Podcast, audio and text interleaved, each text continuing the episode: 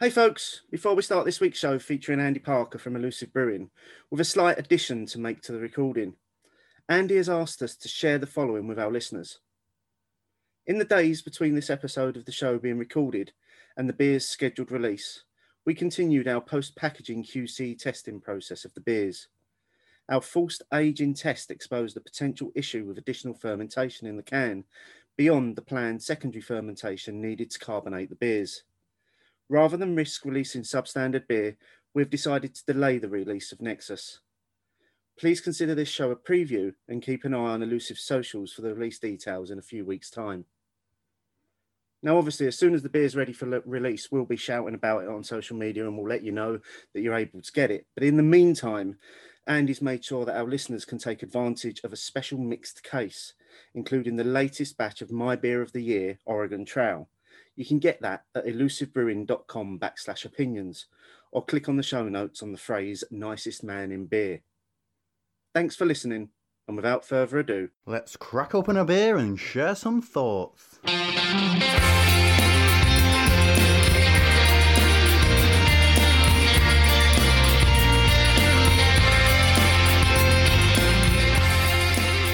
Welcome to Opinions, and we're back in your ears once again. The beer is in the glass and we are ready to go, aren't we, Martin? We are ready to go. I've got no idea why we've got three impy stouts lined up, mate, for goodness sake. But I'm glad we're not doing it alone. No, me either. And I think those three imperial stouts are very much down to our guest this week. Welcome, Andy Parker from Elusive Brewing. It's great to have you on the podcast, mate. Good evening, guys. Great to be on. And it's been a lovely sunny day today, so perfect for some big stouts. Yeah. Well, we've got the first of three that we're going to be doing with you tonight. This is a new series that you're releasing shortly. This is Nexus Imperial Stout. There's three editions. There's a Hive Espresso Edition, there's a Tonka and Vanilla Edition, and there's a Raspberry Ruin Edition. We're going to be drinking these tonight. We've got the first one in the glass, which is the Espresso Stout. Tell us a little bit about this beer before we have a little taste of it. So what we did, we took the same base stout and split it three ways at packaging. Just have a little bit of fun with some different flavours. So the base stout is fairly fully roasty imperial stout, quite a classic imperial stout. No lactose, lots of kind of roasted malts, some oats in there, fermented with a clean yeast strain. So pretty much a straight up imperial stout. And then we just kind of took it in different directions. And Nexus as a word means like a series of interconnected things. So hence the name. You've really thought about that as well, haven't you? We'll come on to that later. I've got some people that are interested in like doing things properly these days. So we'll talk about that later. I'm not surprised, given the thought that goes into some of the labelling, the packaging, and the 8-bit gaming references. So that doesn't surprise me. But I have to admit, I am looking forward to tasting it, though, Andy. I think, though, weirdly, this is not an 8-bit design. It's like a more of a We've gone a little bit left field for us for the branding on this with black cans, black lids. And like a monochrome design, so more away from pixel artwork. But it's something we might look at tweaking a little bit as we go through the series. I was very surprised when I took it out of the box. I was like, "What's this? This is, I just wasn't expecting to see it." We went down there. So we first time we used black cans, and I ordered some lids, and they were running a little bit late, and I was stressing out because we were ready to can the beer. And then I was looking across, and we just did the collab with Siren, which was the Zombies Ate My Neighbors Black IPA. And I looked at it, I'm like, "Hang on a minute, Siren used black lids." So I rang Steve Orwell, who's their production manager, said, "Look, have you got any black lids?" He's like, "Yeah, we've got about 750,000 in there, Andy. How many do you need?" So bailed us out with the packaging, these black cans with black lids. So thanks, Siren, again. So they are the best of neighbours to you, aren't they? They definitely are. They really are. Let's talk no more about it, because the aroma coming from this beer is absolutely got me salivating, and I really want to dive into it. So cheers. Cheers. Cheers. It's rubbish, isn't it? Don't know if I want any more of that. It's really quite subtle, Andy. Although it's got quite a very nice aroma when we first open the can and it's sitting there in the glass, it's not overly punchy. And I think it's quite subtle with the coffee notes overlaying some of those roasty notes as well. And it's really still starting to come on. A bit of a dryness going on as well.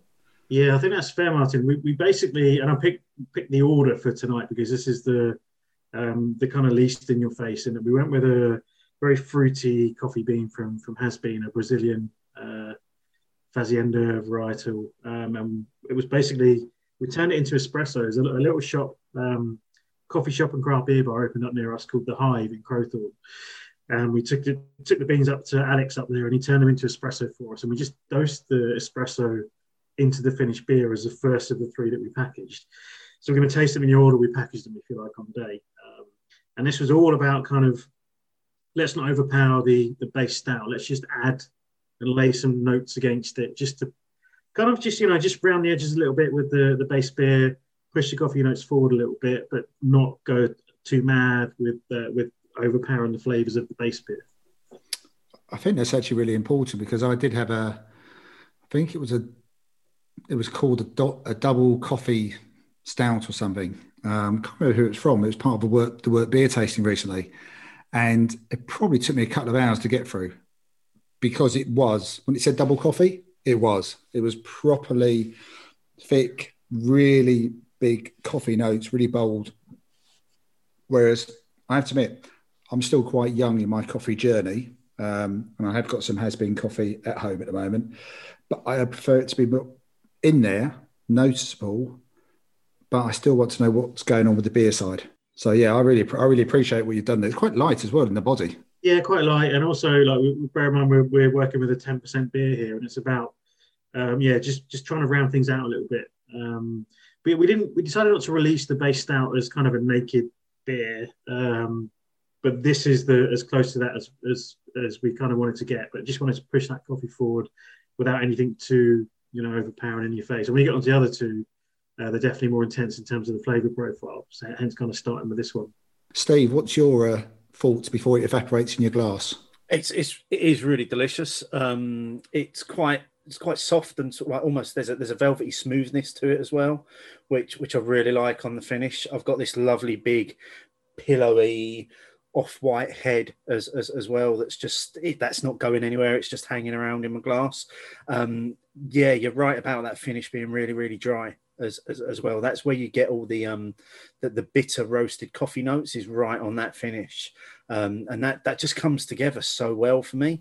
It's fantastic. We'd better ask Andy a couple of questions, Steve, because you know, beer evaporation is a real thing. Yeah, otherwise we're in danger of smashing through this one. Smashing a 10% in the first half hour of the podcast. Yeah. So, Andy, Elusive turns 5 this year, doesn't it? Yeah, and it still blows my mind that it's 5 years. Yeah, in May. So our first brew was right at the end of April of 2016, and the first beers came out in May. So yeah, 5 years old, and this year we're planning some kind of collaborations to release at the end of May. But yeah, it's been 5 years, and I can't decide if it feels like 1 or 20. Well, it depends how it's going sometimes, doesn't it? It's probably one of those things where, depending how good the day or the week has been, will sort of dictate how long it goes. I remember our 4th birthday was obviously during lockdown quite early on last year. And our 3rd birthday, we somehow ended up being too busy to really do anything about. And I thought, like, next year we're going to do something for our 5th birthday. So here it is. But we're just hopefully emerging from lockdown in time for it. So if memory serves me correctly, Andy, then it was only a couple of months after Elusive Brew's first beer release that you appeared on the last Beer O'Clock show live at Hopsburn and Black. Yeah, that's and again, like, that's really that long ago. It's incredible. Yeah, that was the live show, and I think we had a little mini keg on the bar of our pilot beers. Good times. I miss, like, Hopsburn and Black, awesome little place, and well, not so little anymore. They've got a little empire that Jen and Glenn are building down in southeast London. It's surreal to think it was that long ago. Chatting a little bit before the show that you guys have been going for so long. Where does the time go? Yeah, we turn 9 this year as kind of a entity, as a podcast, and Martin's been with us for 5 of those years from September as well. So yeah, and it does seem as though our journeys have been kind of interconnected all of the way through, because I was saying to you earlier that you were one of the first people that I remember ever chatting to really on Twitter, on social media about beer. Used to be kind of a regular Friday night sort of gang of people that would be drinking and would be chatting, and you were one of those, and that was obviously back when you were still homebrewing. Yeah, I mean, I started homebrewing properly in 2012, and that was right then. And I remember sharing some early brews, in fact, an Imperial Stout on one of your early shows. It's great to be back on again. And I think back, as you say, like there's definitely a connection between the show and our little journey. And like you guys turning 9, crikey, and this year for us is 5 as a professional brewery, but. Yeah, about the same as in terms of my brewing. And it's I don't know. It feels a bit weird to talk about a thing being that long. It's very strange. So, what have been in those 5 years? What have been the real big moments for you? What have been your greatest highlights, I suppose, of the first 5 years of Elusive? Well, one was very recent. We appeared on Sunday Brunch a couple of weeks ago. That Mark Dredge, who is someone I remember from those Friday nights on Twitter. Mark used to write a blog called Pencil and Spoon, and he was always like always really positive, and I love reading what he wrote. And he's since gone on to write many books is fair. I think he's on his 6th, and obviously he now presents on TV. And they do a Sunday morning slot on Sunday Brunch on Channel 4, and every month they'll get. Either Mark or Sarah Woolman, I think, will go on and present like some different beers in a different style. And this was our Morris Man chocolate stout a couple of weeks ago, and that was a real landmark moment because I was there watching national television on the Sunday morning, and there's one of my beers on there, and that's pretty mad. I think looking a little bit further back, I remember being at Beavertown Extravaganza. A couple of years ago, and we were pouring alongside Firestone Walker. Matt Brunelson's the head brewer there, I've idolised his beers in that brewery for a long time, and purely because of the alphabet. We were next to Firestone Walker, and that was just mad for me. But there's been many highlights along the way, as I said, I can't decide if it feels like 1 year or 20, but here we are, we're still going 5 years in. That's pretty awesome. I mean, I think you may have mentioned that Firestone Walker story before. It always makes me chuckle, that one, that you've ended up beside them purely because E to F. It's brilliant. I love that one. No planning whatsoever required on your part to make your move on Firestone Walker. They're actually next door. Exactly. Sorted. And I remember they were having trouble with a beer that was fobbing with a Linden machine. I'm like, I can fix that for you, Matt. Hello, mate. Nice to meet you. Got chatting and fixed his fobbing cakes. And we're not friends for life. Didn't end in like happily ever after. But it was nice to chat to Matt and just kind of explain that our little story and that much admiration for Matt's beers. And at one point that weekend they put Parabola on. Which is their barrel-aged. I mean, that barrel-aged brew stout, it's one of my favourite ever beers. And leaning over for a sneaky little pour of that was pretty cool. Thinking, maybe, a little bit of imposter syndrome, to be honest, but a little bit rough. We're part of this thing now, and this is quite cool. Maybe, maybe we're getting there. I mean, there's nothing wrong with thinking that at all. We all get imposter syndrome at some point. It's usually for the wrong reason, so... No, you're this beer is putting you right up there as far as I'm concerned at the moment, Andy. But so years 4 to 5 obviously coincided with probably the worst time for the beer off trade, on trade, hospitality. And, before I ask you what it's been like for you, obviously as consumers, it's probably a very different perspective taken away our access to pubs, but suddenly you and so many others are innovating your beer styles, going into cans, delivery straight from your, web shop and stuff like that. So as consumers for at-home drinking, I'm just talking purely at-home drinking, non-cask, I've probably never had it so good with access and ease of access. But for you, and especially for Elusive as a fairly small operation, what has the last year been like? Oh, this, I mean, I was thinking about this last week because, like, it's been a year pretty much to the date. Like, I remember that week of the 21st of March last year. And we were basically, Ricky Abreu just joined us a few weeks before that. And we were looking at, like, how many bottles can we fill? Like, we need to go home. We need to lock this place down. Let's package what we can and let's do that.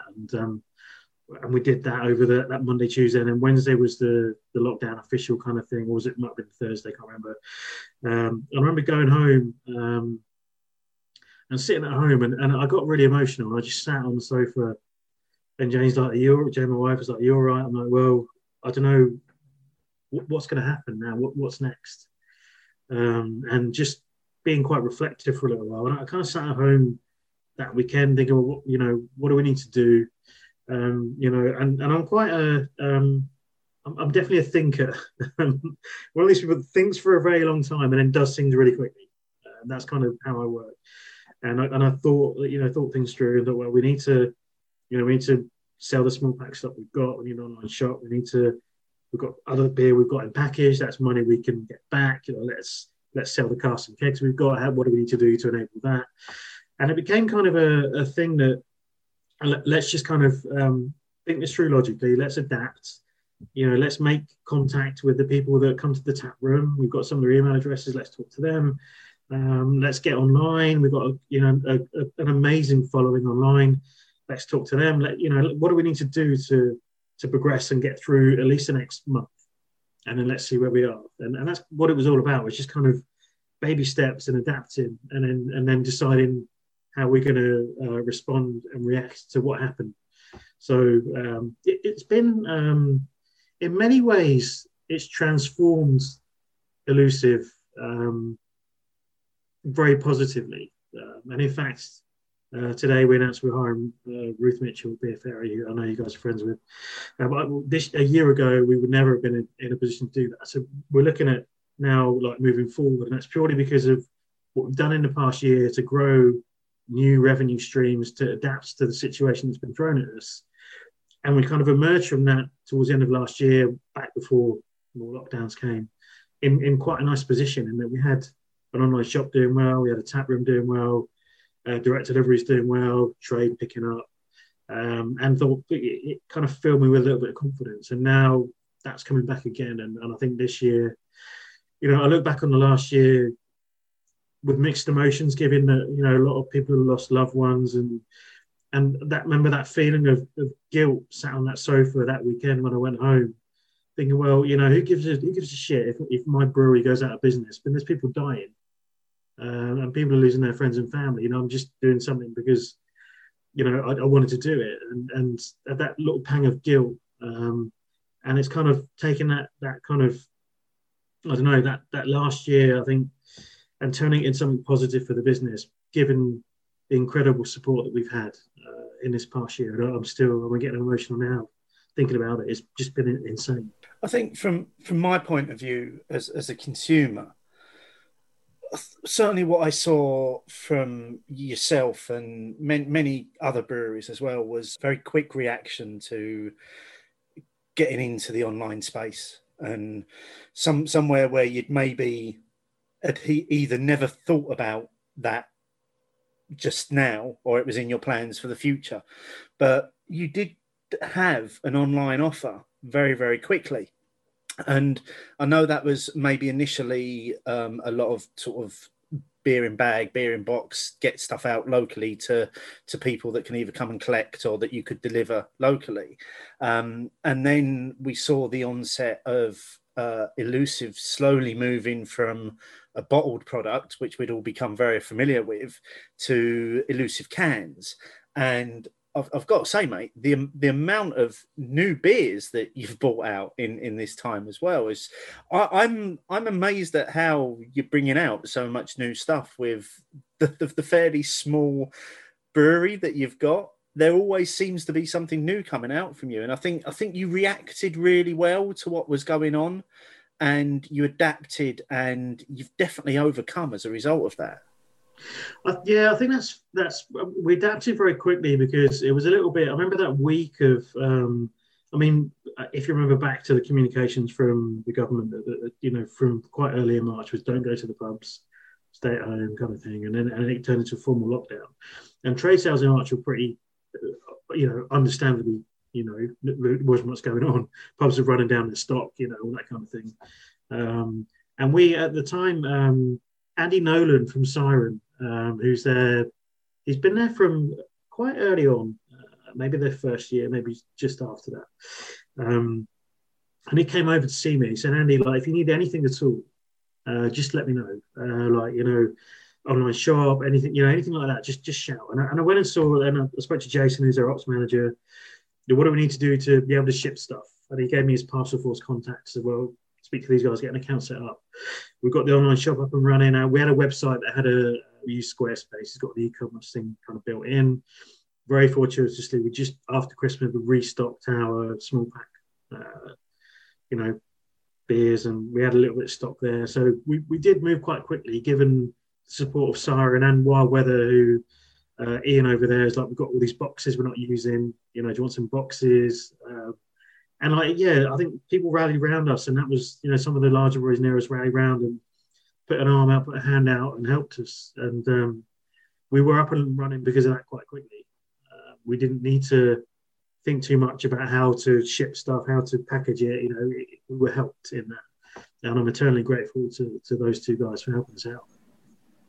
I mean, it's really good to hear about some of those other breweries around you, especially some of the more established ones, sort of pitched in. And I think part of that is down to you as a person, Andy. I mean, your beers are outstanding, but if you're a bit of a git, you probably get less help, mate. So, you know, you know, the title is well founded that you have on Beer Twitter. So, you know, you should take that as a compliment yourself that they were able to rally around. But I mean, Steve's right.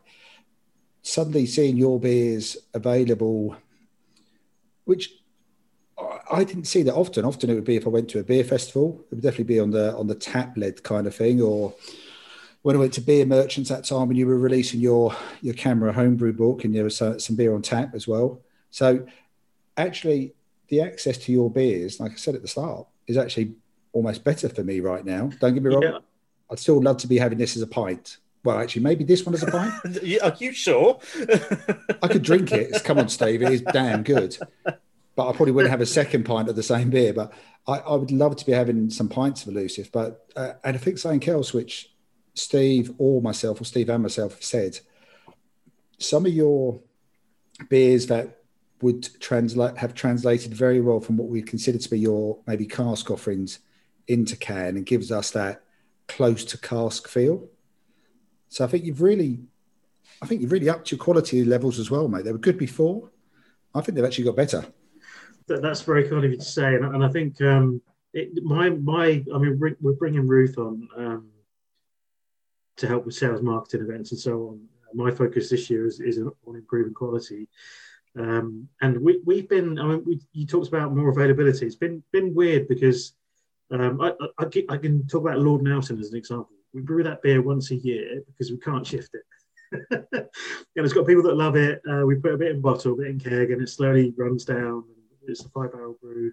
And last year we brewed it 3 times because we were able to get it out there more because people were buying it directly, people that liked it, and it kind of went from there. And then we ran out of bottles, and I couldn't, of all our bottles, and I couldn't physically produce enough bottle stock by myself, even with help from a friend, to fulfill the online shop demand. So I started contract canning. So we sent beer away in a bulk container to be canned and came back ready canned, so we didn't have to, you know, can it ourselves and worry about the labour aspect of it. And that's where, you know, Oregon Trail came from. You know, we still contract can, actually, an overflow, Spellbinder. So those are the beers that we kind of, let's do these in cans and see how they translate.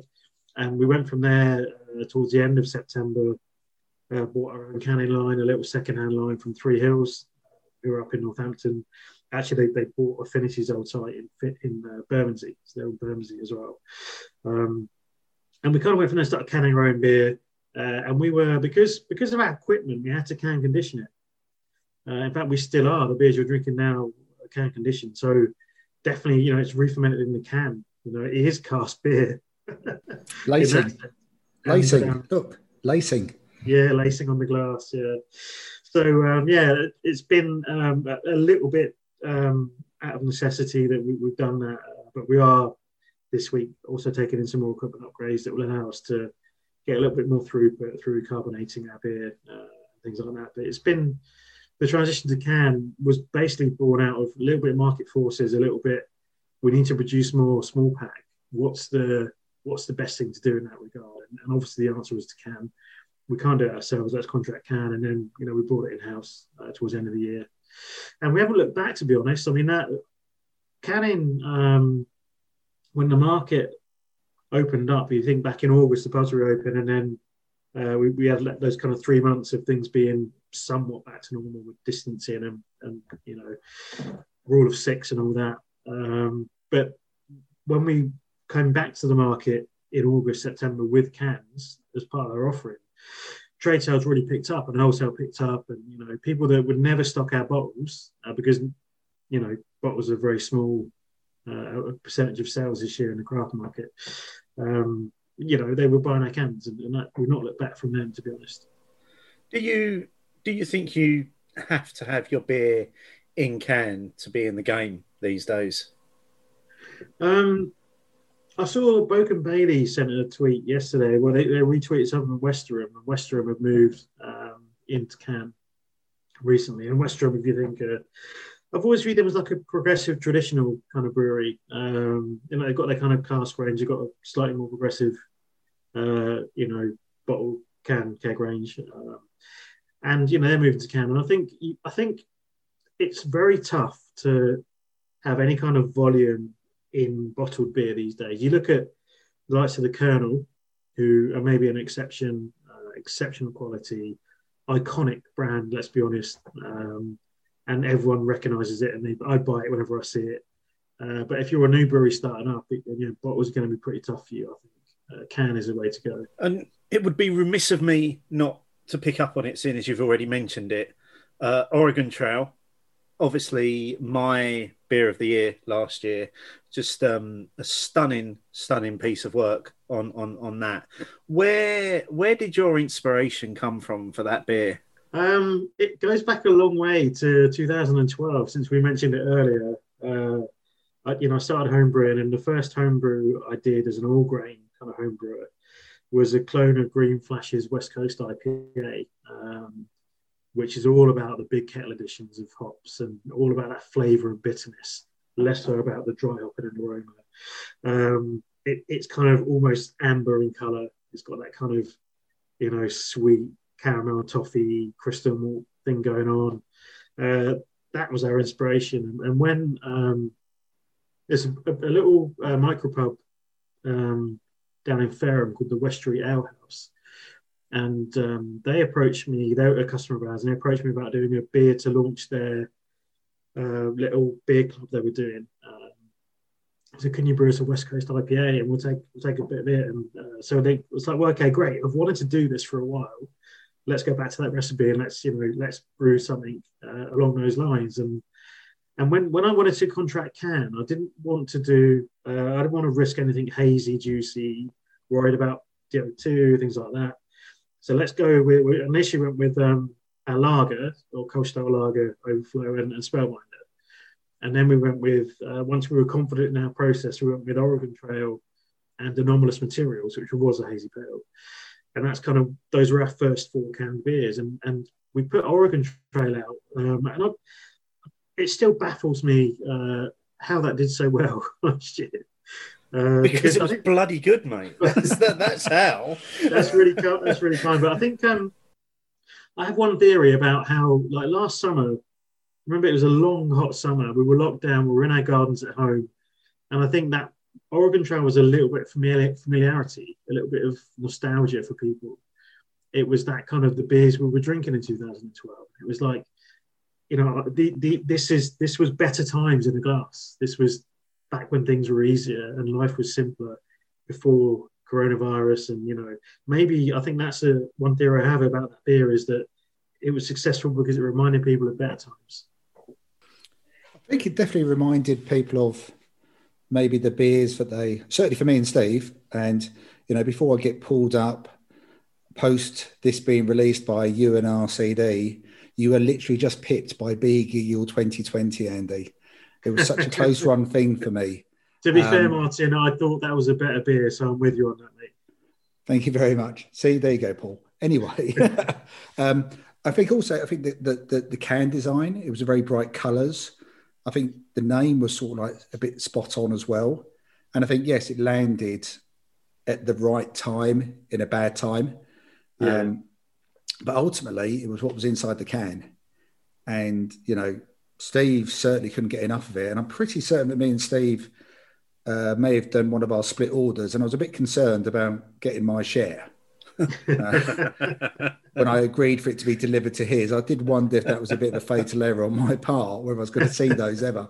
So, you know, I think, you know, ultimately, yes, that all these other factors contributed to it, but the actual beer inside the can, once people have started to taste it, how clean it was, how tasty it was, all right, a little bit above sessionable, but it was still in a nice ballpark, you know, number as well. So, you know, it really ticked the box. And when you then said you were going to bring it out again, did you have to up the volume quite a bit to match what you thought might be the sales? We're still contract canning that beer because we bought that little canning line from Three Hills that I mentioned, and the demand is beyond probably what we can do on that line. It would take us, like three of us all day to pack it. So... yeah, it's still contract canned, and we keep brewing it, and it's become weirdly our best-selling beer. We're now calling it a core beer.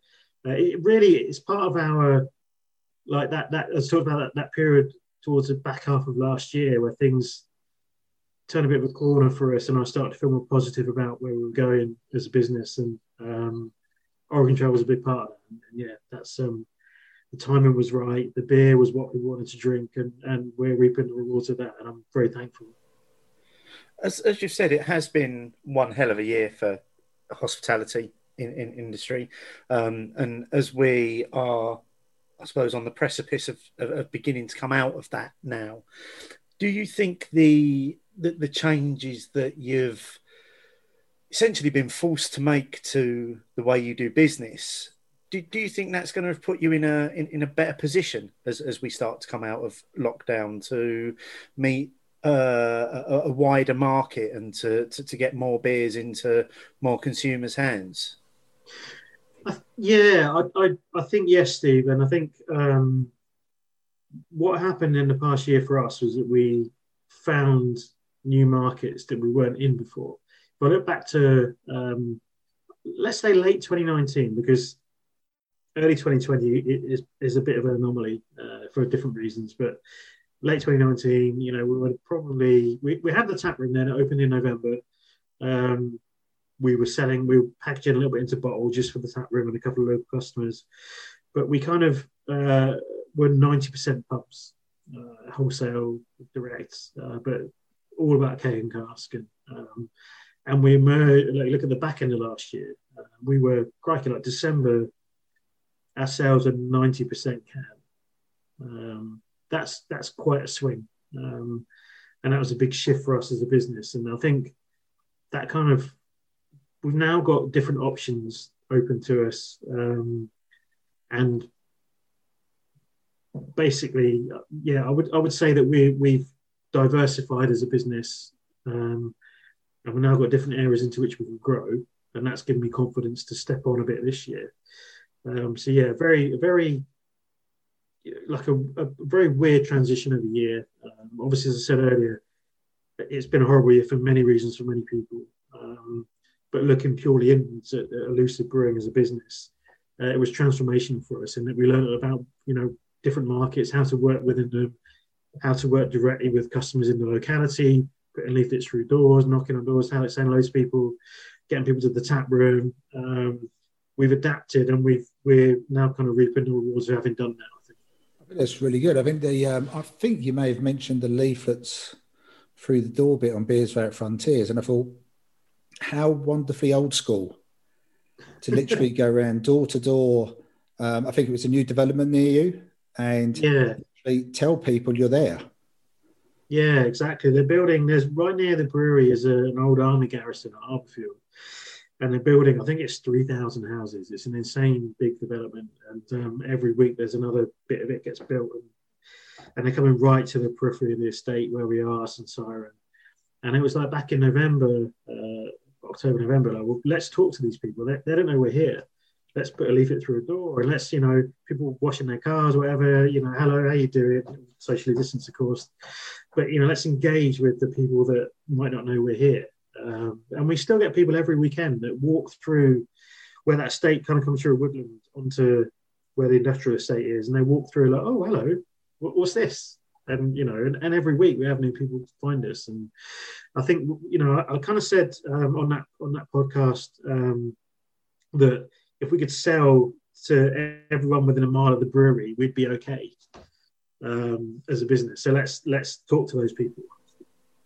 I think that's an interesting point that you make there about letting those people know you're there, because I think that's the one thing that seems to be missing these days on any new build estates. There are no pubs built on estates anymore. It's not like when the first estates were built many years ago. There were always pubs factored into that, weren't they?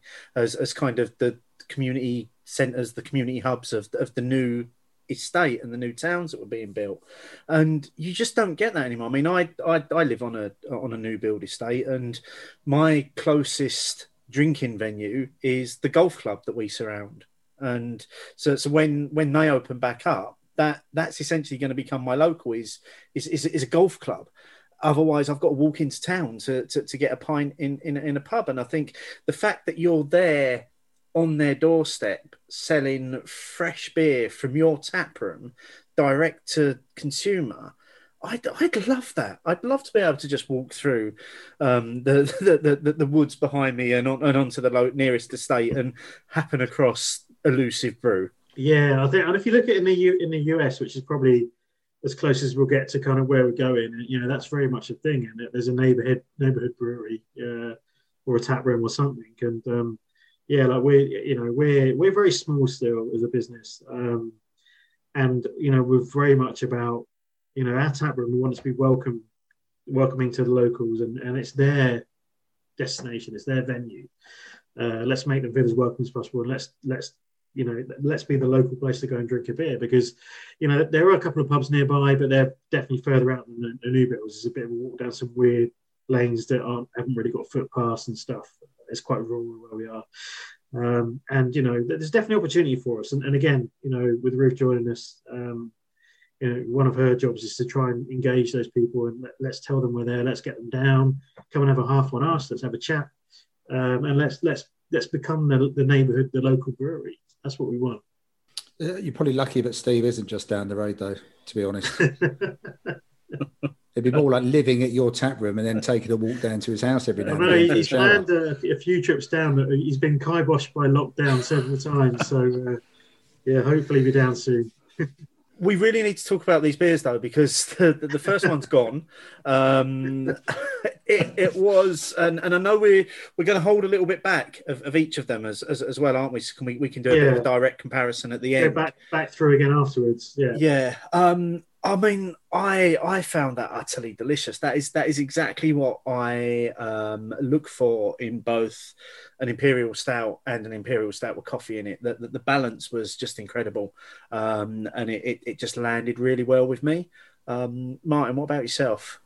Do you know what? It's one of those stouts as well that I probably could have had a little bit more chilled, and just as it starts to warm up, so those flavours come through even more, because some of that fruity note from the coffee that you referenced, Andy, as well, would have started to come through more gradually than at the start. I think it would have been a wonderful beer to start off, a bit more chilled. And I think we've all said it at various times.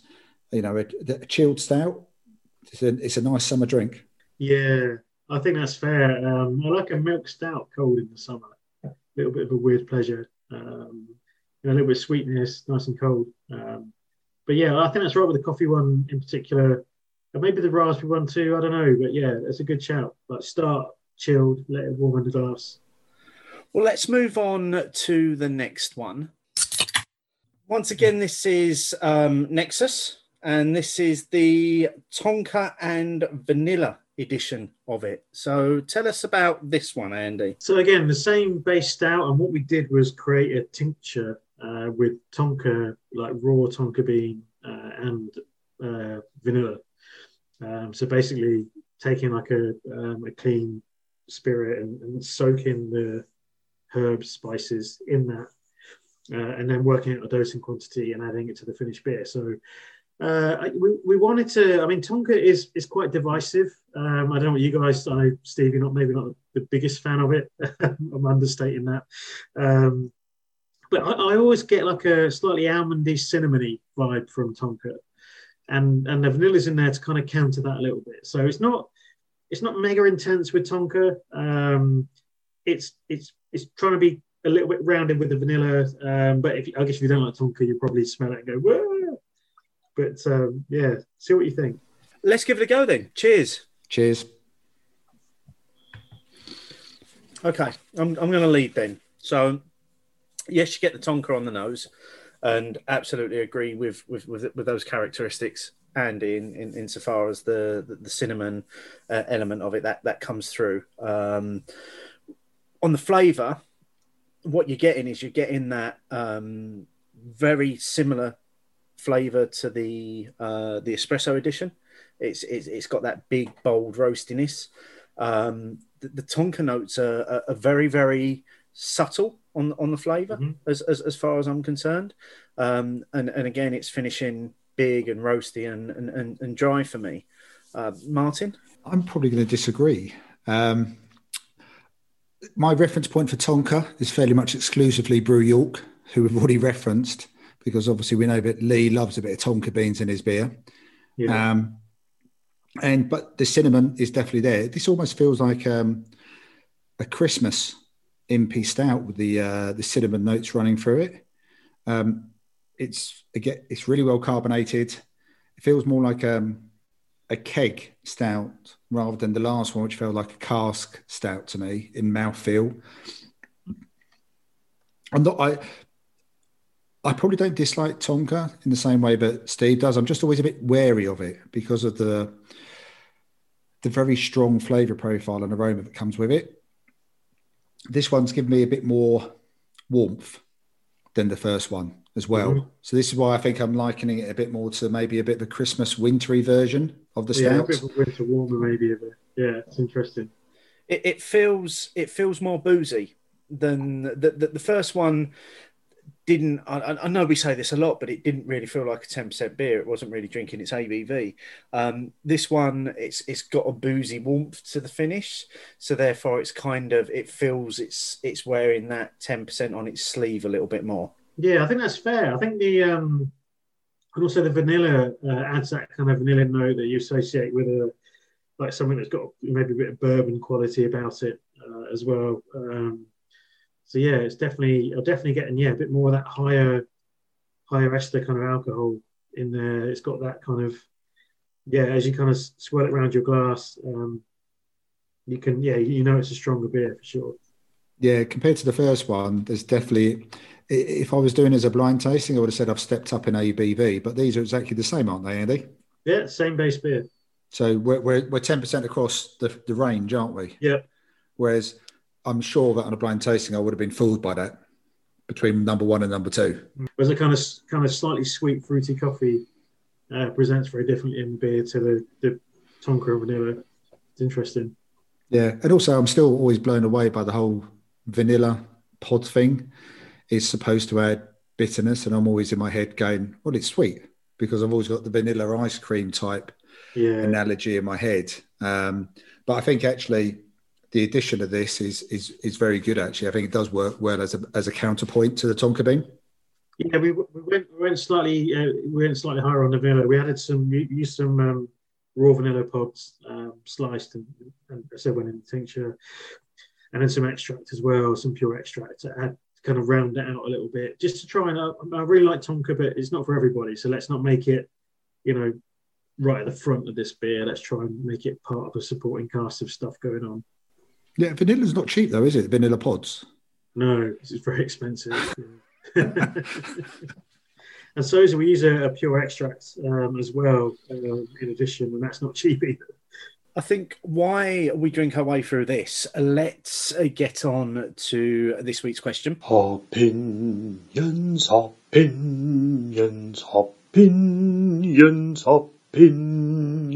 Which was very much based on a concept or a paradox. And it will come as no surprise to anybody that Martin and I pulled this straight out of the Marvel universe as well. So this is the Ship of Theseus paradox, which is essentially a thought experiment which raises the question of whether an object that has had all of its components replaced remains fundamentally the same object or whether it becomes a different object. So we kind of translated that to beer and we asked the question, if a beer undergoes a number of changes to its core ingredients that results in changes to appearance, flavour and ABV, is it the same beer or is it a different beer? 542 votes on this. 95.2% of people said it was a different beer. Only 4.8% of people said it was the same beer. Now, I want to start off with our thoughts on this week rather than saving ours till the end. And I'm going to start off with Andy's thoughts on this as well. Because, Andy, I know you did reply to this one when we initially did it. But what were your thoughts on this in terms of a beer being called a particular beer, changing all of its ingredients but still being called the same beer? Well, if you look at our kind of core range, we do that a lot. So, although we are transparent on it and it's on the public. But I think beers do evolve and are tweaked, even core beers as you brew them. And you talk to any brewery about their flagship beer. So, how has this changed? And you probably get an answer. Oh, yeah, we tweak this, we tweak that, and it kind of evolved into where it is now. And as your processes improve and you learn, better brewing processes, or when you work with better ingredients, you try and tweak and improve your product. So I do think that beers evolve and change over time, and that's a natural part of any product development. But I think if you're changing the ABV and the style and there's got to be some parameters around it where it becomes a different beer. I think that's it's an interesting point you make, because I actually, until you said it, I then had that eureka moment. Yeah, actually, most of your core beers change their hops, don't they? Yeah. With each brew, so you've got the same base beer, which has its name, and then dependent on which base beer that has, it has its whatever version is of that beer, dependent on the hop combinations that you use. But also, if you like, let's take Level Up as an example. We tweak the base beer as well. so we play with the grist, and the grist in beer is the constant thing in that recipe. And the one we released in can was, let's take it back to the beginning again and start again. Like, where are we? Where have we come with this beer? We do tweak the hops in it, but we pretty much every brew has been slightly different in some way. Sometimes born out of what we may be short on. It's got 7 different grains. If we're short on one, we might tweak a little bit the other, move along a little bit. It's a moving target in that sense. And is that just part and parcel of brewing? Because can you guarantee that any 2 batches of the same malts are going to be identical? No, you can't. I mean, the malt, the maltsters operate within a certain spec, and they'll guarantee you're in this certain range. But with a beer with 7 malts in it, obviously you're going to get a slight variability in it. And we've also switched between suppliers on certain malts and so on. So you get that different, like a light crystal from Simpsons is different with a light crystal from Muntins. You have to kind of adjust and tweak the recipe in that sense as well. Because we also know that hops will change from harvest to harvest as well, won't they? Dependent on the weather conditions, whether it's been exceptionally hot, whether it's been overly wet, and that particularly this last couple of years, a lot of people have been commenting on how much mosaic has changed. say, from what it was to what it is now. And I'm just wondering if that is just the pure consequence of brewing. You're dealing with products that nature is giving you, and there's no guarantee that any two batches are ever going to be identical. Yeah, I think that's fair. If you look at, well, I remember like John Keelan, Fuller saying that, it's they brew. If you think of London Pride, that's their flagship and that's their thing, and like a high percentage of their output is that one beer, but all the variables operate underneath that, as you said, different malt, different hops, the yeast, and it's the job as a head brewer to kind of make sure that what ends up in the glass is recognisable as that beer. So if you're brewing like a flagship beer that absolutely doesn't change in terms of how you market it and how you sell it, it must be London Pride, then it's a complex thing underneath it to try and bring all those variables together each time to achieve the same thing in the glass, which is quite different to where that poll went in terms of, well, we deliberately changed the recipe because of X. We got a new process, we changed the hopping, we've brought the yeast in, which is kind of a different thing altogether. So what you're saying pretty much, so summing up, is where it's evolutionary or born out of necessity and it's tweaks and little changes, same beer. If it's a revolution, perhaps not. Yeah, I think that's fair. Well, we've got a few actual examples which we'll come on to that people have suggested, but as I say, we'll come on to those because I'm interested. First of all, Martin, you haven't shared your view on this one yet. What's your view? If a beer changes so much, can it still be the same beer? I was torn on this because I think when you look at the question cold, you just go, well, of course it can't. It can't be the same beer. But then the more you think about it, the more you talk about it, and the more you see conversations going on, there's probably none of my favourite beers are exactly the same as when they first came out, whatever that beer might be.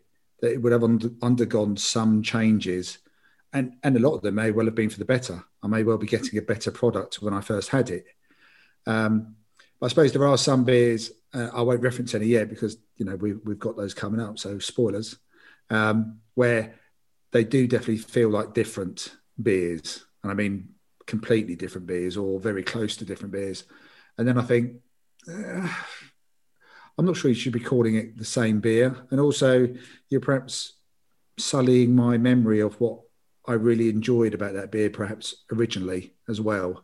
So I'd probably still vote the same way. It's a different beer because, we said appearance, flavour, ABV. But I think a subtle evolution over time, I've got no doubt. I mean, Jaipur, for example, must have undergone various changes over its lifespan, and yet I still seem to love it every time, and I don't seem to notice it that there's been changes. But I've got no doubt there must be in the background somewhere.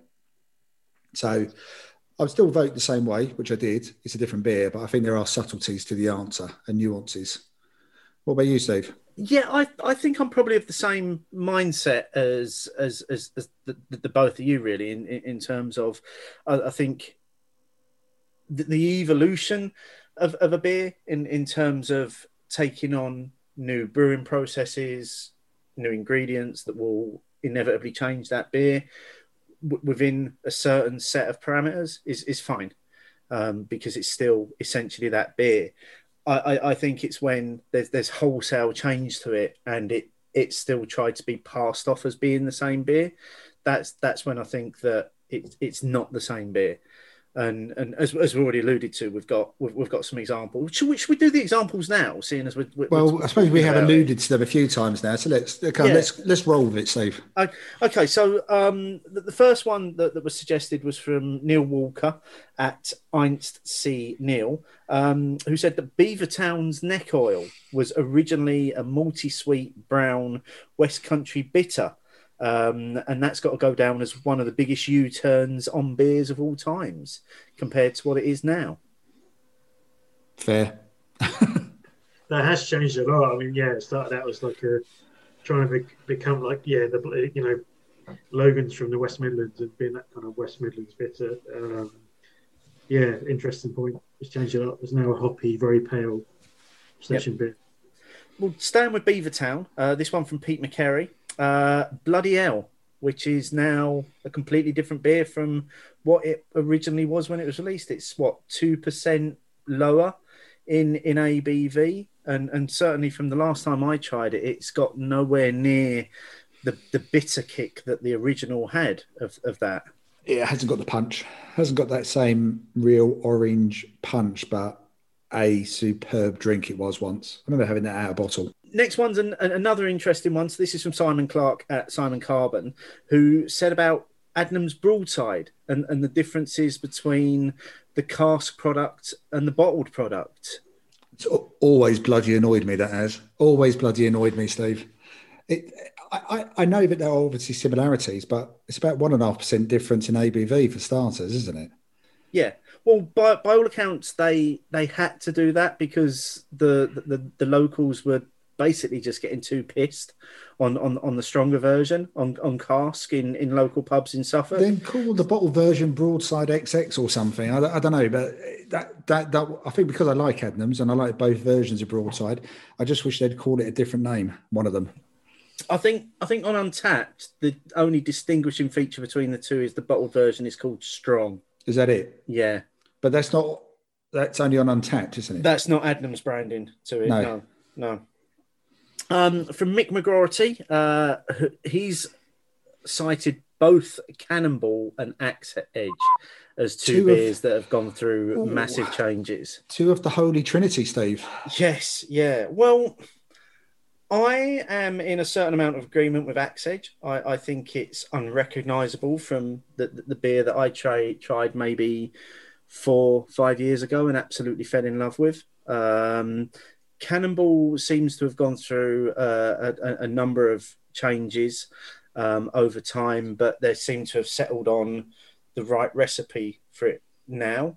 But I can understand where Mick's coming from with both of those. I think Cannonball is closer to what it was. Axe Edge is a different beer. And not for the better either. I'd have to agree, unfortunately, which is a real shame from my point of view. Yeah, I second that. It is a shame because it was a real classic for me of that particular style and so well done. And that was the same for all the Buxton beers as well. Although that does leave more room for more Oregon Trail in my life, so at least there's a ready-made replacement. Yeah. Andy's just left the recording to think, oh shit, I've got to ramp up brewing again. Yeah. And then the final one as well, and this is probably the most interesting one, is Camden Town's India Hells Lager. Basically completely changing its identity, all of its ingredients, and becoming a new beer called Show Off. But the untapped history of Camden IHL basically got transferred to Show Off. That was bizarre, weren't it? Yeah, because I properly rated IHL. Yeah. That was a 4.5, maybe even a 5-star beer for me. And the fact that they've basically imported all of that history over to Show Off, which is a totally different beer in every respect, I just can't believe that's been allowed to happen. Well, I mean, if we take that in two parts, first of all, credit where credit's due, they did change the name of the beer and made it very clear that it was a different beer. So yes. Yeah. And there was an advertising campaign around that as well. First bit, fine. I mean, I don't think they should ever, I think bring out Show Off, but you could have kept IHL as well, given the scale of the brewery these days. The untapped bit is just odd.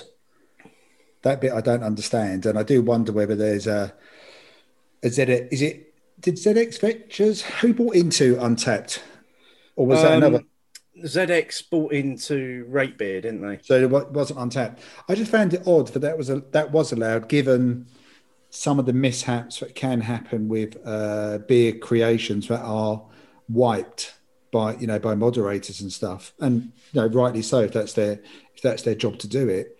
But that one, it's a different beer. Just leave my IHL check-ins with all my wonderful comments and ratings to one side. And then let me do Show Off. Because when I went to check in Show Off, it came up with 4+ already. And I was thinking, I haven't had it.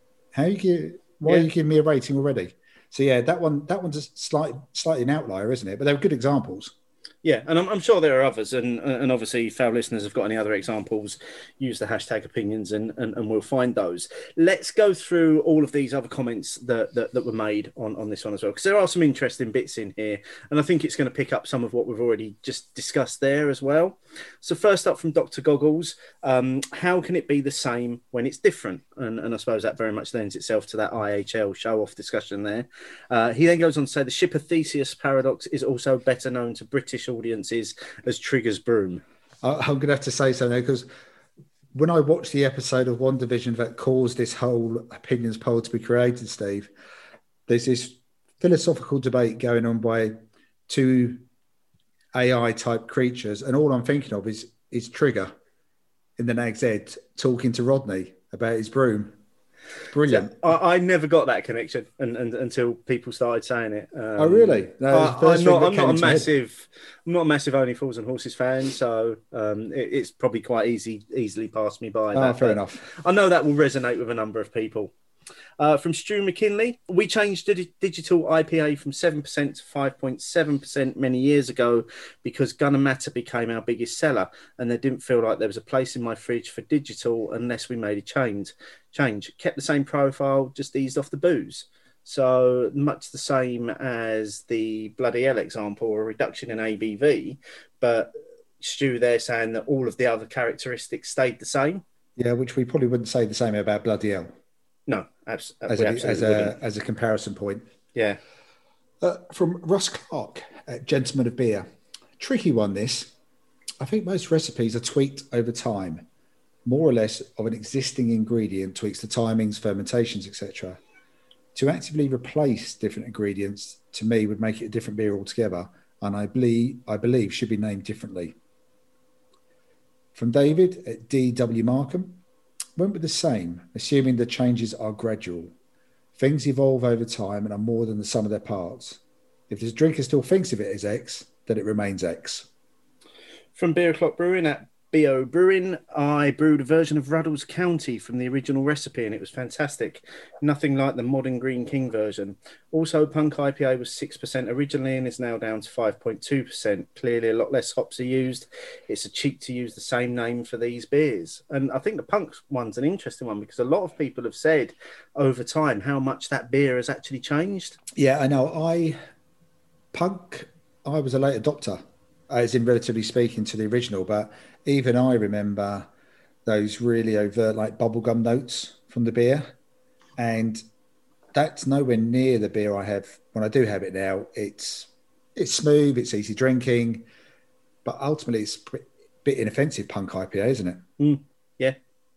From Gideon Amos at Gideon Amos number 1, the recent re-release of Marble Ginger was phenomenal. The tweaks made definitely improved on what was already a stunning product. You had that recently, didn't you, Steve? Not the ginger, no. Did you not get that one in your pack? No, I went for all of their other kind of legacy re-releases. But that's another interesting one because the new version of Dobber was a million miles away from original Dobber. It was almost unrecognisable. But again, if you come back to Untapped, it's in there as a different beer. Oh, okay. Fair enough. Craig Time Lord to the Stars. In about 2007, I discovered that on Rate Beer, the recipe could change, the brewer could change, the brewery could change, the ABV could change, the name could change, yet it was the same beer. No real definition ever seemed to exist on what a beer was, why each decision was made did make sense, but the bigger picture was that there was no definition of what a beer, it's the same beer, if people accept it's the same beer, which I think sort of ties into what David at DW Markham said. If you believe it's X, it still remains as X. Yeah, for sure. Peter Sidwell, trading standards chap, once told us that a customer has a right to expect a product with the same name and packaging to be consistent. I'd say if it tastes the same, then the ingredients changing doesn't matter so much.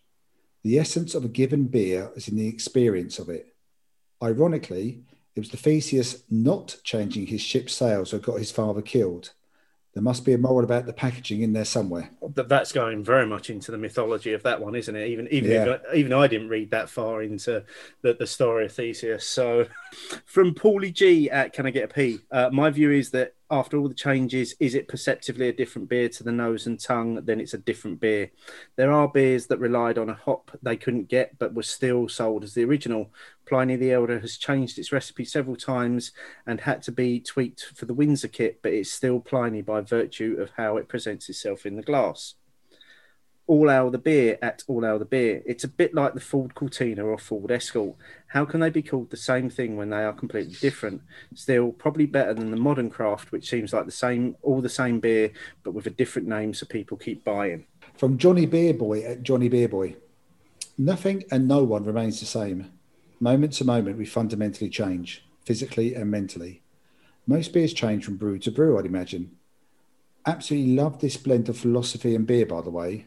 But you've got to take branding, etc. also.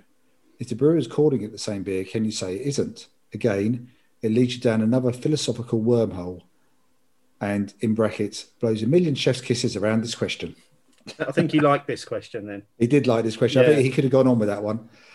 And from Fergus, Soul Beer of Adnam's fame. A beer is never made from the exact same ingredients twice. So in the vein of the ship of Theseus, every new batch is a new ship.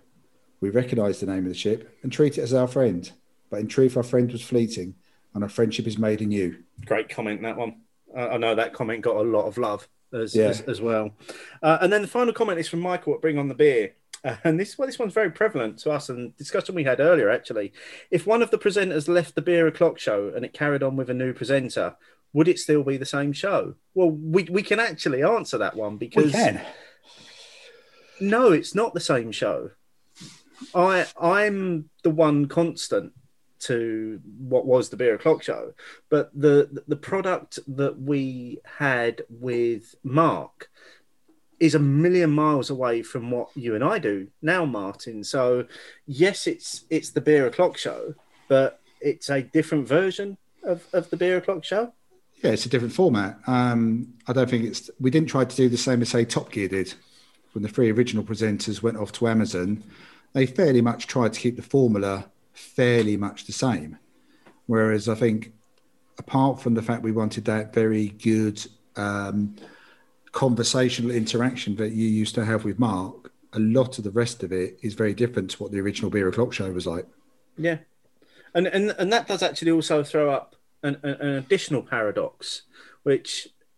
has just come to me as well, having read the basic background on the ship of Theseus earlier, and that is if you take a part of the original ship and build a new ship from it, is that also the ship of Theseus? Okay, that's too much of a rabbit hole, given that I've almost come to the end of my second 10% beer of the evening, Steve.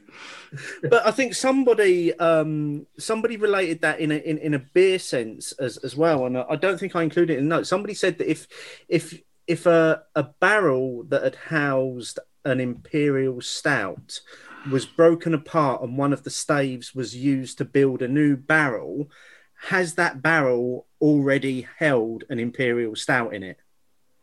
No. But it's the same concept. I never said I agreed with the whole concept.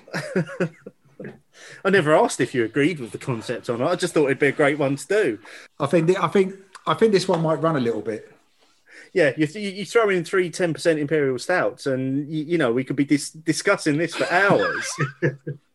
I think we're back to Trigger's Broom again, aren't we? Just a little bit, yeah.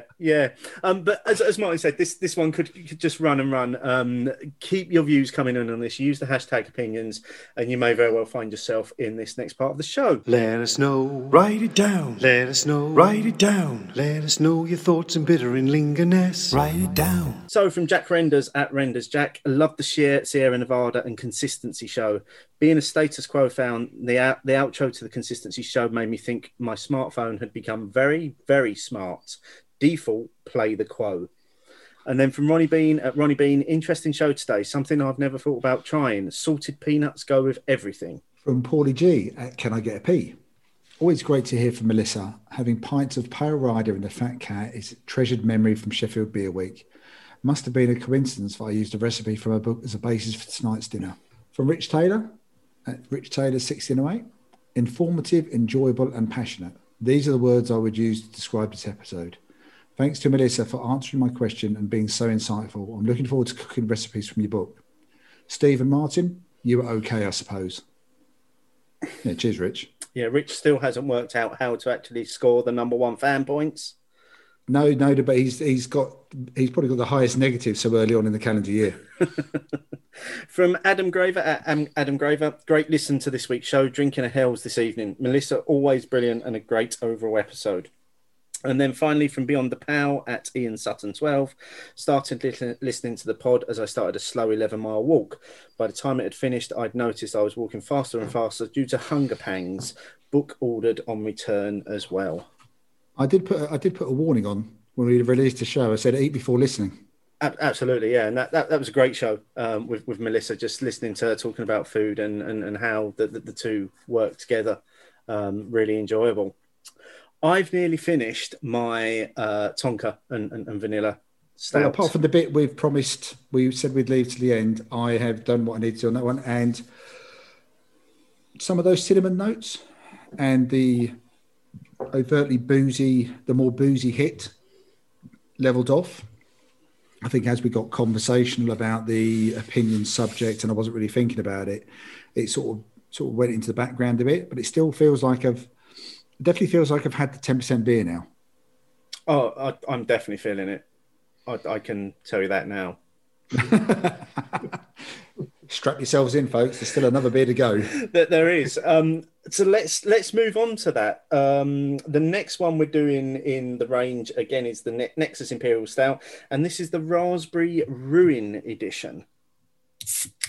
So yeah, this is again the same base beer, but Raspberry Ruin is it's back to, we did a festival at Stokey Beer Fest a couple of years ago now. We did 2 in a row.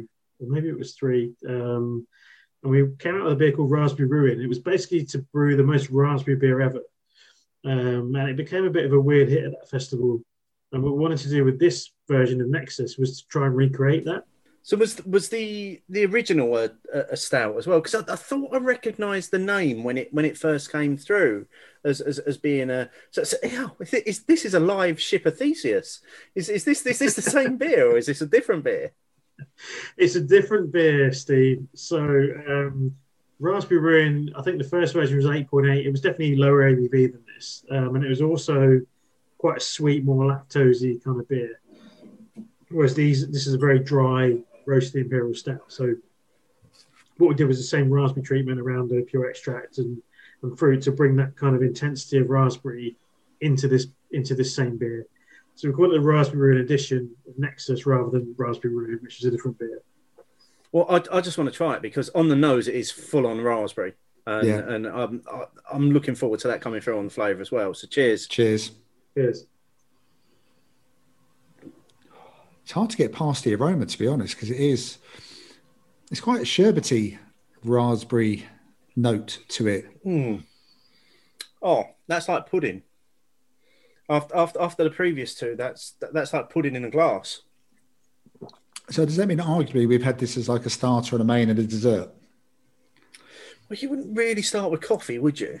No, but you would start with something a bit more subtle as not to ruin your palate before your main course. And then your dessert is going to be that bit sweeter and something different to your main course. I have to say, I was quite surprised when Andy sent through the order to drink them in, because I would have done the coffee one last, in case it was the after dinner. Yeah, but obviously Andy, being the brewer, knows how much has gone into each of these and what flavour profiles to expect. Yeah, I think we went more in order of intensity of flavour. So the coffee one was the most delicate, subtle, Tonka Vanilla building up a little bit, and the raspberry one, in a way, as you said, Steve, was dessert, but definitely the most intense in terms of flavour and aroma. It's got a lovely carbonation to it as well, but really draws out that fruity flavour. And again, I feel like although the aroma and flavour is more intense, I feel like I've dropped the ABV again. I think that's fair, actually. Yeah, I remember trying the middle one was definitely that boozy hit going on, whereas this one it's dropped off a little bit with the fruit. So yeah, good shout. So is this something that is this going to become sort of an annual release for you, this Nexus series, and Is it going to be the same thing every year, or are you going to play around with the variations, or is it just a one-off? What's your plan with this? I think it was more about playing around as a series. So I think I'd like to brew more and try different flavours in them going forward. So not repeat these ones, but something different. Again, it's got that. This one's got that lightness about it again. It's gone from that slightly fuller feeling that the second one gave me to that lighter feeling that the first one gave me. I mean, it's amazing that essentially the same beer that you've split off to go in different directions has a very different feel to it all across all three of them. I mean, there's definitely it's an interesting way of doing it. And I know you're talking about the branding, having the branding all the same, and literally the only difference is the very bottom bit, the name. Yeah, just the text on the bottom of the can, yeah. Maybe that is a good time to go back to the others again and see how they compare. Yeah, well, if you insist. I mean, what else could happen with this show is the only person left standing is Andy. Steve and Martin just fall off. I'm sure this was his plan to come on and just destroy the pair of us. Yeah, he's gone, 9 years is enough. So go back to the coffee now, and I'm going to make an assertion that actually the coffee's more intense. It certainly is on the nose.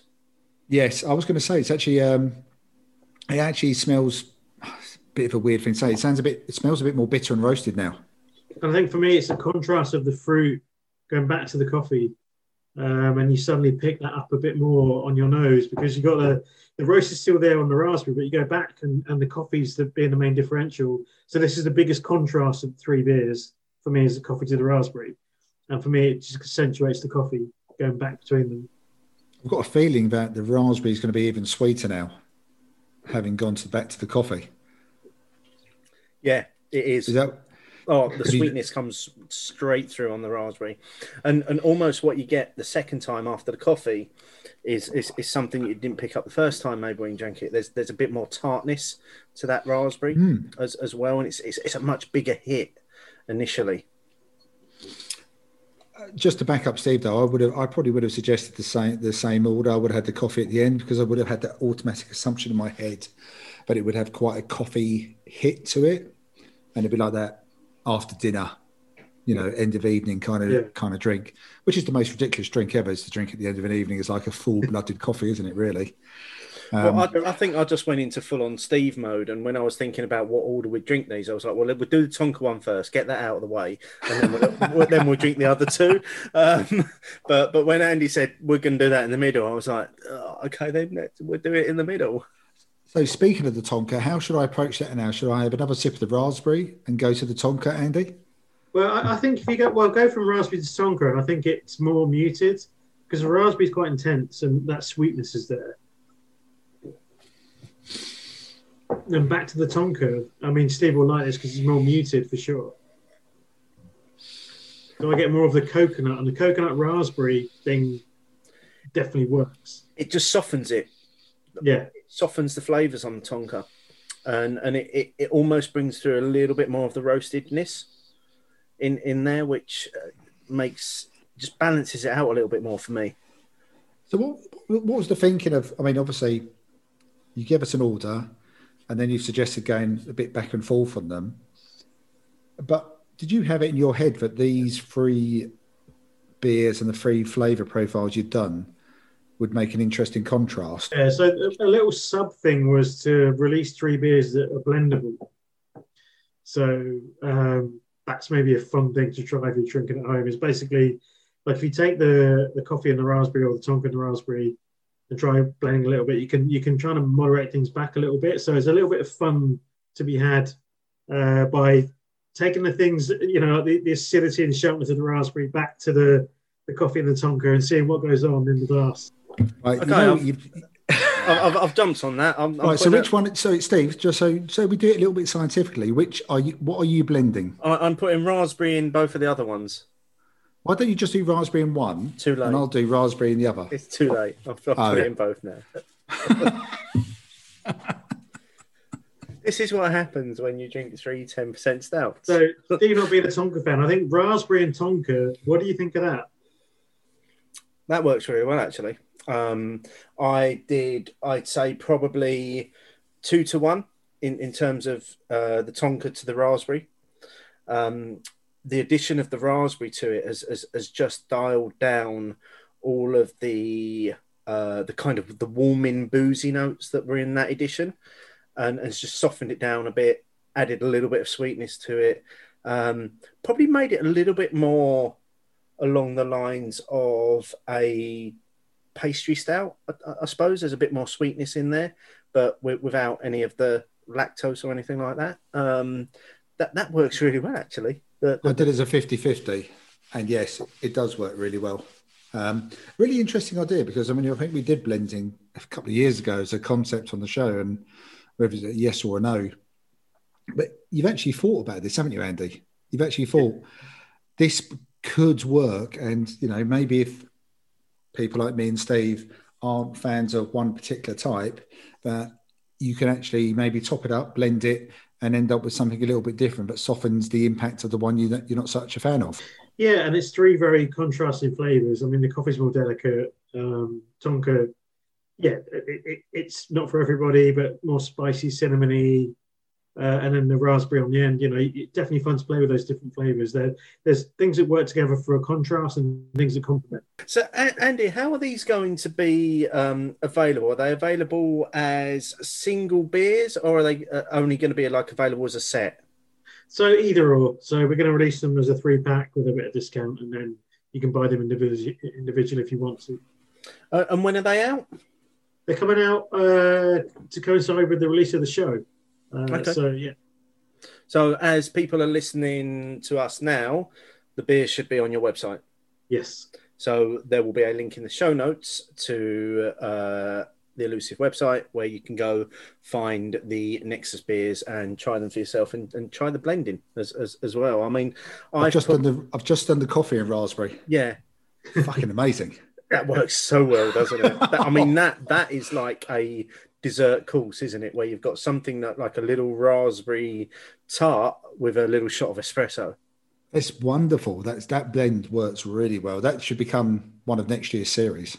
While we're finishing all of this 10% beer in front of us, Andy, while it's finishing us, yeah, tell us what's next for Elusive. So as we spoke about earlier, you know, you've just come through probably the toughest year you're ever going to face as a business. Where do you go from here? Where are you looking to take Elusive? Well, I've always said with Elusive that we're always going to be small. I've got no ambition to be a big brewery. We don't want to take over the world.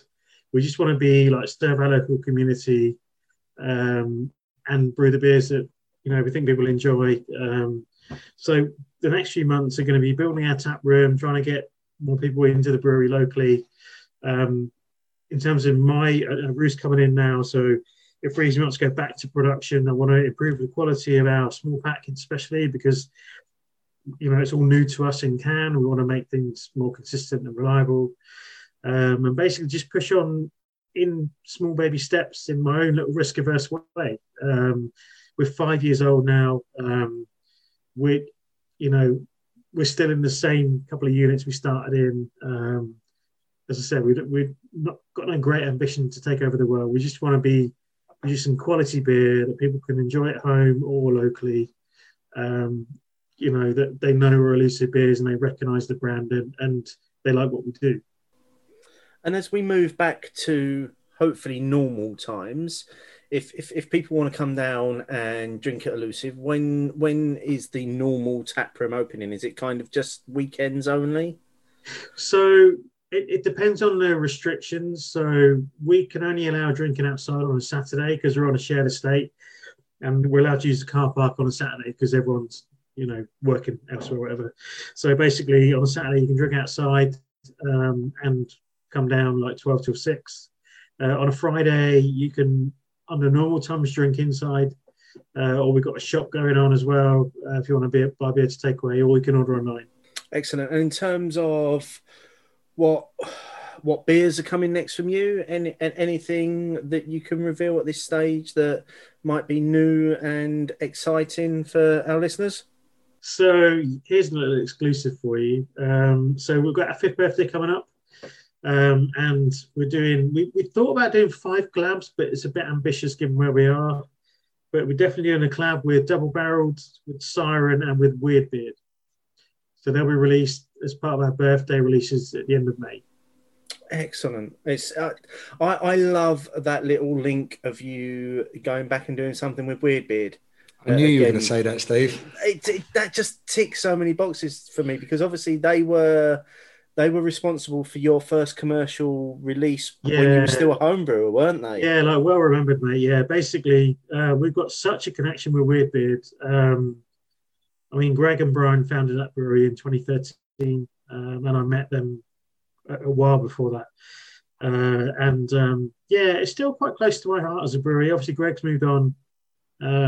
Brian's still there, and it's like Lord Nelson is still for me our flagship beer, even though it's not our bestseller. And that was originally brewed at Weird Beard, and we obviously brew it at ours now as a collab. I couldn't celebrate a big birthday without involving Weird Beard. Yeah, I'm not quite sure. Don't know what we're going to brew yet. We'll find out soon. It's not going to be double Lord Nelson then, or anything like that. There's a shout. Maybe now if the listeners want to chime in, we can maybe come, find something out and see what we want to brew. But yeah. Oh, absolutely. We'll take that challenge. So if any of our listeners have got any suggestions, what you want to see from Elusive and Weird Beard, let us know. Use the hashtag opinions. But yeah, I mean, Lord Nelson is a real. It's one of those kind of pinnacle beer moments in terms of. I remember the first time I tried it, and it's absolutely stunning. And I'm going to go out there as saying I honestly believe that beer is the UK's equivalent to Saison DuPont. That's how good I think that beer is. I love it, and I love it when it comes out every year.